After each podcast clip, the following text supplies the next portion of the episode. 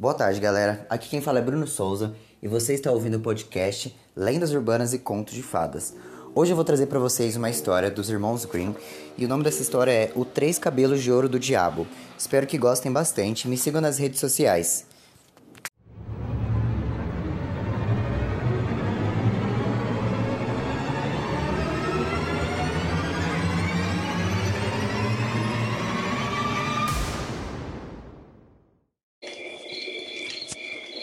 Era uma vez uma mulher muito pobre que deu à luz a um menino, e como esse nascera como um manto de sorte, previram que aos 14 anos se casariam com a filha do rei.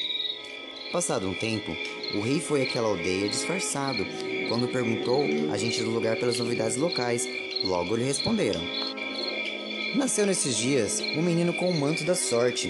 Quem nasce com esse manto será muito feliz e, o que fazer, tudo lhe sairá bem previram também que aos 14 anos casará com a filha do rei. Ouvindo isso, o rei, que era de mau coração, ficou indignado, principalmente por causa da profecia. Então foi procurar os pais da criança e, demonstrando bondade, disse-lhes: Pobre gente, dai-me o vosso menino, eu tomarei conta dele. A princípio, os pais recusaram-se, mas, como o desconhecido lhes oferecia grande soma de dinheiro, pensaram melhor. Bom, é um filho da sorte. Como tal, tudo lhe correrá bem. Assim, acabaram concordando e deram-lhe o filho por troca de uma grande quantidade de dinheiro. O rei colocou dentro de uma caixa, montou a cavalo e pôs-se a caminho. Ao chegar a um rio, atirou a caixa dizendo: Assim livro minha filha desse pretendente indesejado. A caixa, porém, não afundou ficou flutuando como um barquinho e nenhuma só gota de água entrou nela. Foi boiando, boiando até uns dois quilômetros além da capital do reino, chegando assim a um moinho cuja roda ficou presa. Por sorte, encontrava-se lá no momento o ajudante de um moleiro, que vendo-a, puxou para fora com um gancho, pensando encontrar dentro dela algum tesouro. Mas quando abriu, teve uma enorme surpresa. Encontrou simplesmente um belo menino, risonho e vivaz. Levou-o para a casa do moleiro que, não tendo filhos, alegraram-se dizendo muito: Esse é um presente de Deus.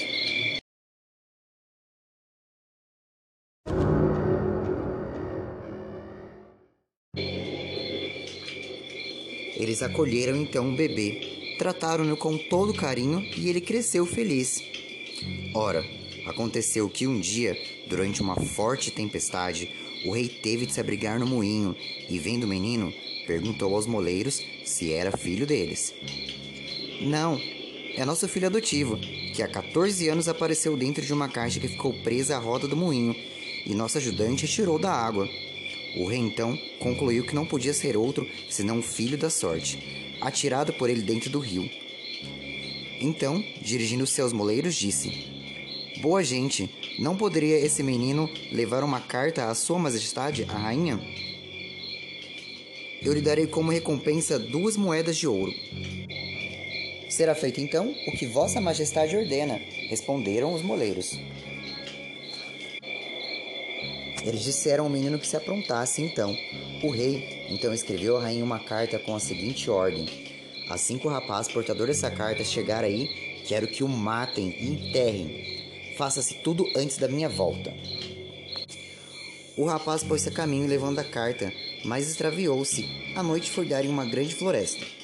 Em meio à escuridão, avistou uma luz, caminhou em sua direção e chegou a uma pequena casa onde viu uma senhora idosa sentada, sozinha, junto ao fogo. Esta, ao ver o rapaz, assustou-se e perguntou: De onde vens e para onde vais? Venho do moinho, respondeu ele, e vou levar uma carta à Sua Majestade a Rainha. Mas, tendo perdido o caminho, pensei em passar a noite por aqui. Pobre rapaz, disse a velha, veio parar no esconderijo de bandidos. Quando chegarem te virem, certamente te matarão.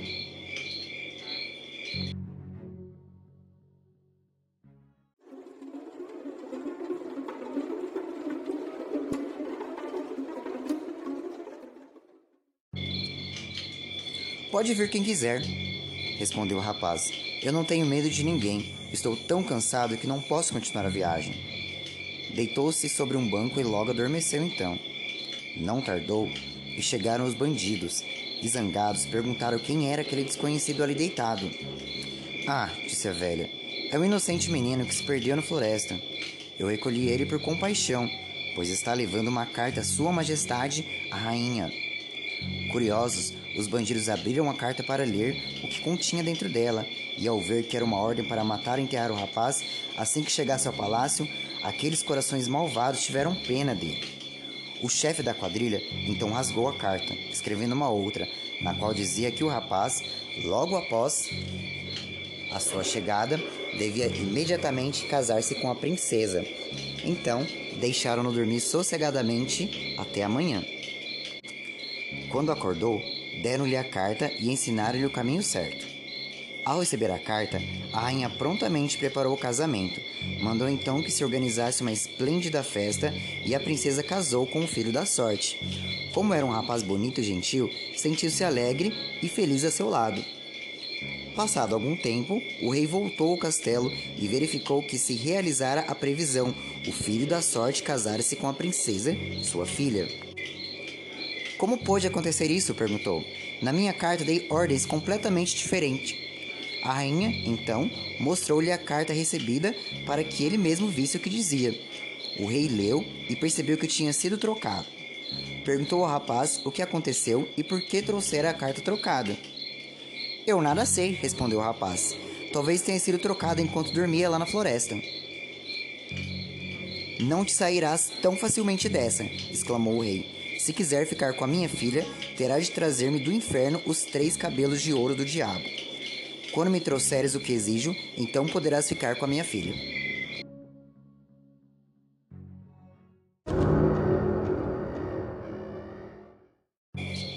Então, o jovem rapaz despediu-se de todos e iniciou uma longa caminhada. A estrada por onde seguia conduziu a uma grande cidade cercada de muralhas, e chegando à porta, a sentinela perguntou-lhe qual era o seu ofício e o que sabia. Sei tudo, respondeu o filho da sorte. Diga-nos, então, por favor, por que é que secou o chafariz da praça do mercado, que antes jorrava vinho e agora nem mais água jorra? Sabereis quando eu voltar, respondeu o rapaz. Então, continuou andando e chegou à porta de outra grande cidade. Ali, também a sentinela perguntou-lhe qual era o seu ofício e o que sabia. Sei tudo, respondeu ele. Diga-nos então, por favor, por que é que certa árvore de nossa cidade, que sempre dava maçãs de ouro, agora nem folhas dá mais? Sabereis quando eu voltar.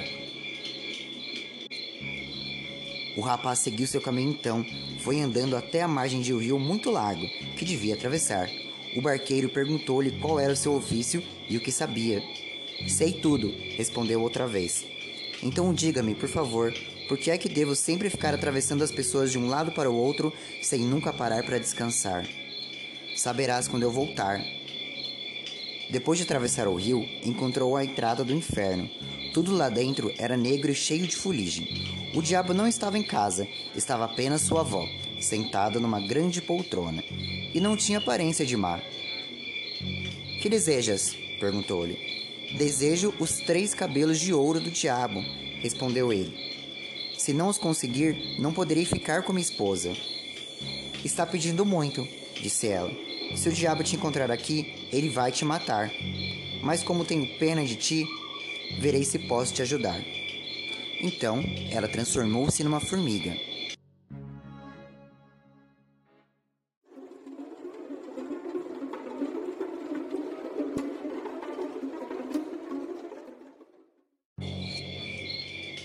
Depois de ter transformado o rapaz em uma formiga, a velha disse a ele: Agora esconde-te nas dobras da minha saia, aí estarás seguro. Muito bem, exclamou o rapaz, mas há também três coisas que gostaria de saber. Primeiro, por que é que se secou um chafariz do qual costumava jorrar vinho e agora nem mesmo água jorra? Segundo, por que é que uma macieira que sempre dava maçãs de ouro agora nem folhas mais dá? Terceiro, por que é que um barqueiro deve sempre transportar as pessoas sem nunca parar? Essas são perguntas muito difíceis, respondeu a velha. Mas fica quietinho e presta bem atenção ao que o diabo diz quando ele arrancar os cabelos de ouro.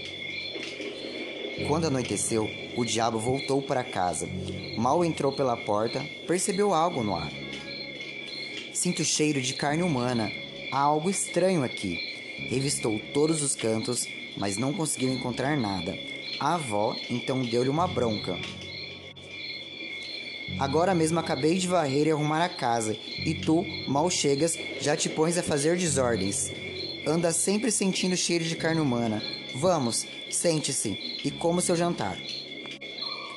Quando terminou de comer e beber, o diabo sentiu-se cansaço e sentou no colo da avó, pedindo-lhe que fizesse cafuné.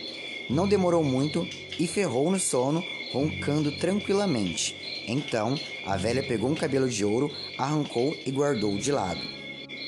Ai, ai, ai! gritou o diabo. Que é que está fazendo? Ah, tive um pesadelo, respondeu a avó, e sem querer agarrei e puxei teus cabelos. O que sonhastes? perguntou o diabo. Sonhei que um chafariz, do qual sempre jorrava vinho, secou e nem água jorra mais. Por que será? Ah, se o soubessem, disse o diabo. Há no chafariz um sapo, debaixo de uma pedra. Se o matarem, voltará a jorrar vinho.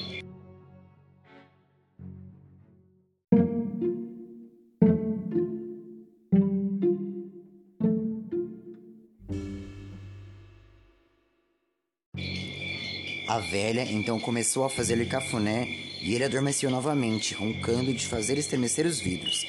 Ela então arrancou-lhe o segundo cabelo. Ai! gritou zangado. Mas o que está fazendo? Não te zangues, respondeu ela. Fiz isso em sonho.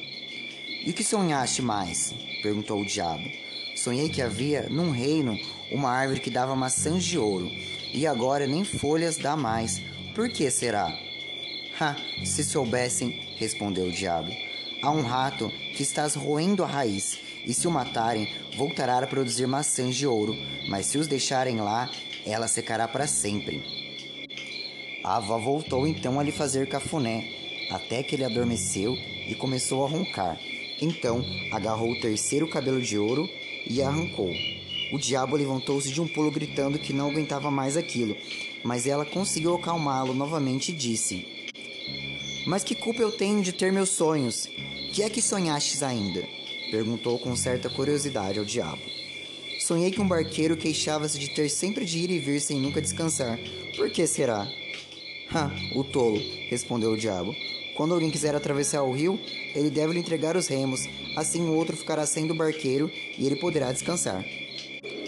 Tendo arrancado então os três cabelos de ouro e obtido resposta para as três perguntas, a avó deixou o velho Satanás dormir e assim o jovem rapaz obteve o que queria. Na manhã do dia seguinte, assim que ele saiu de casa, a velha tirou a formiga das dobras da sua saia, devolvendo-lhe o aspecto humano.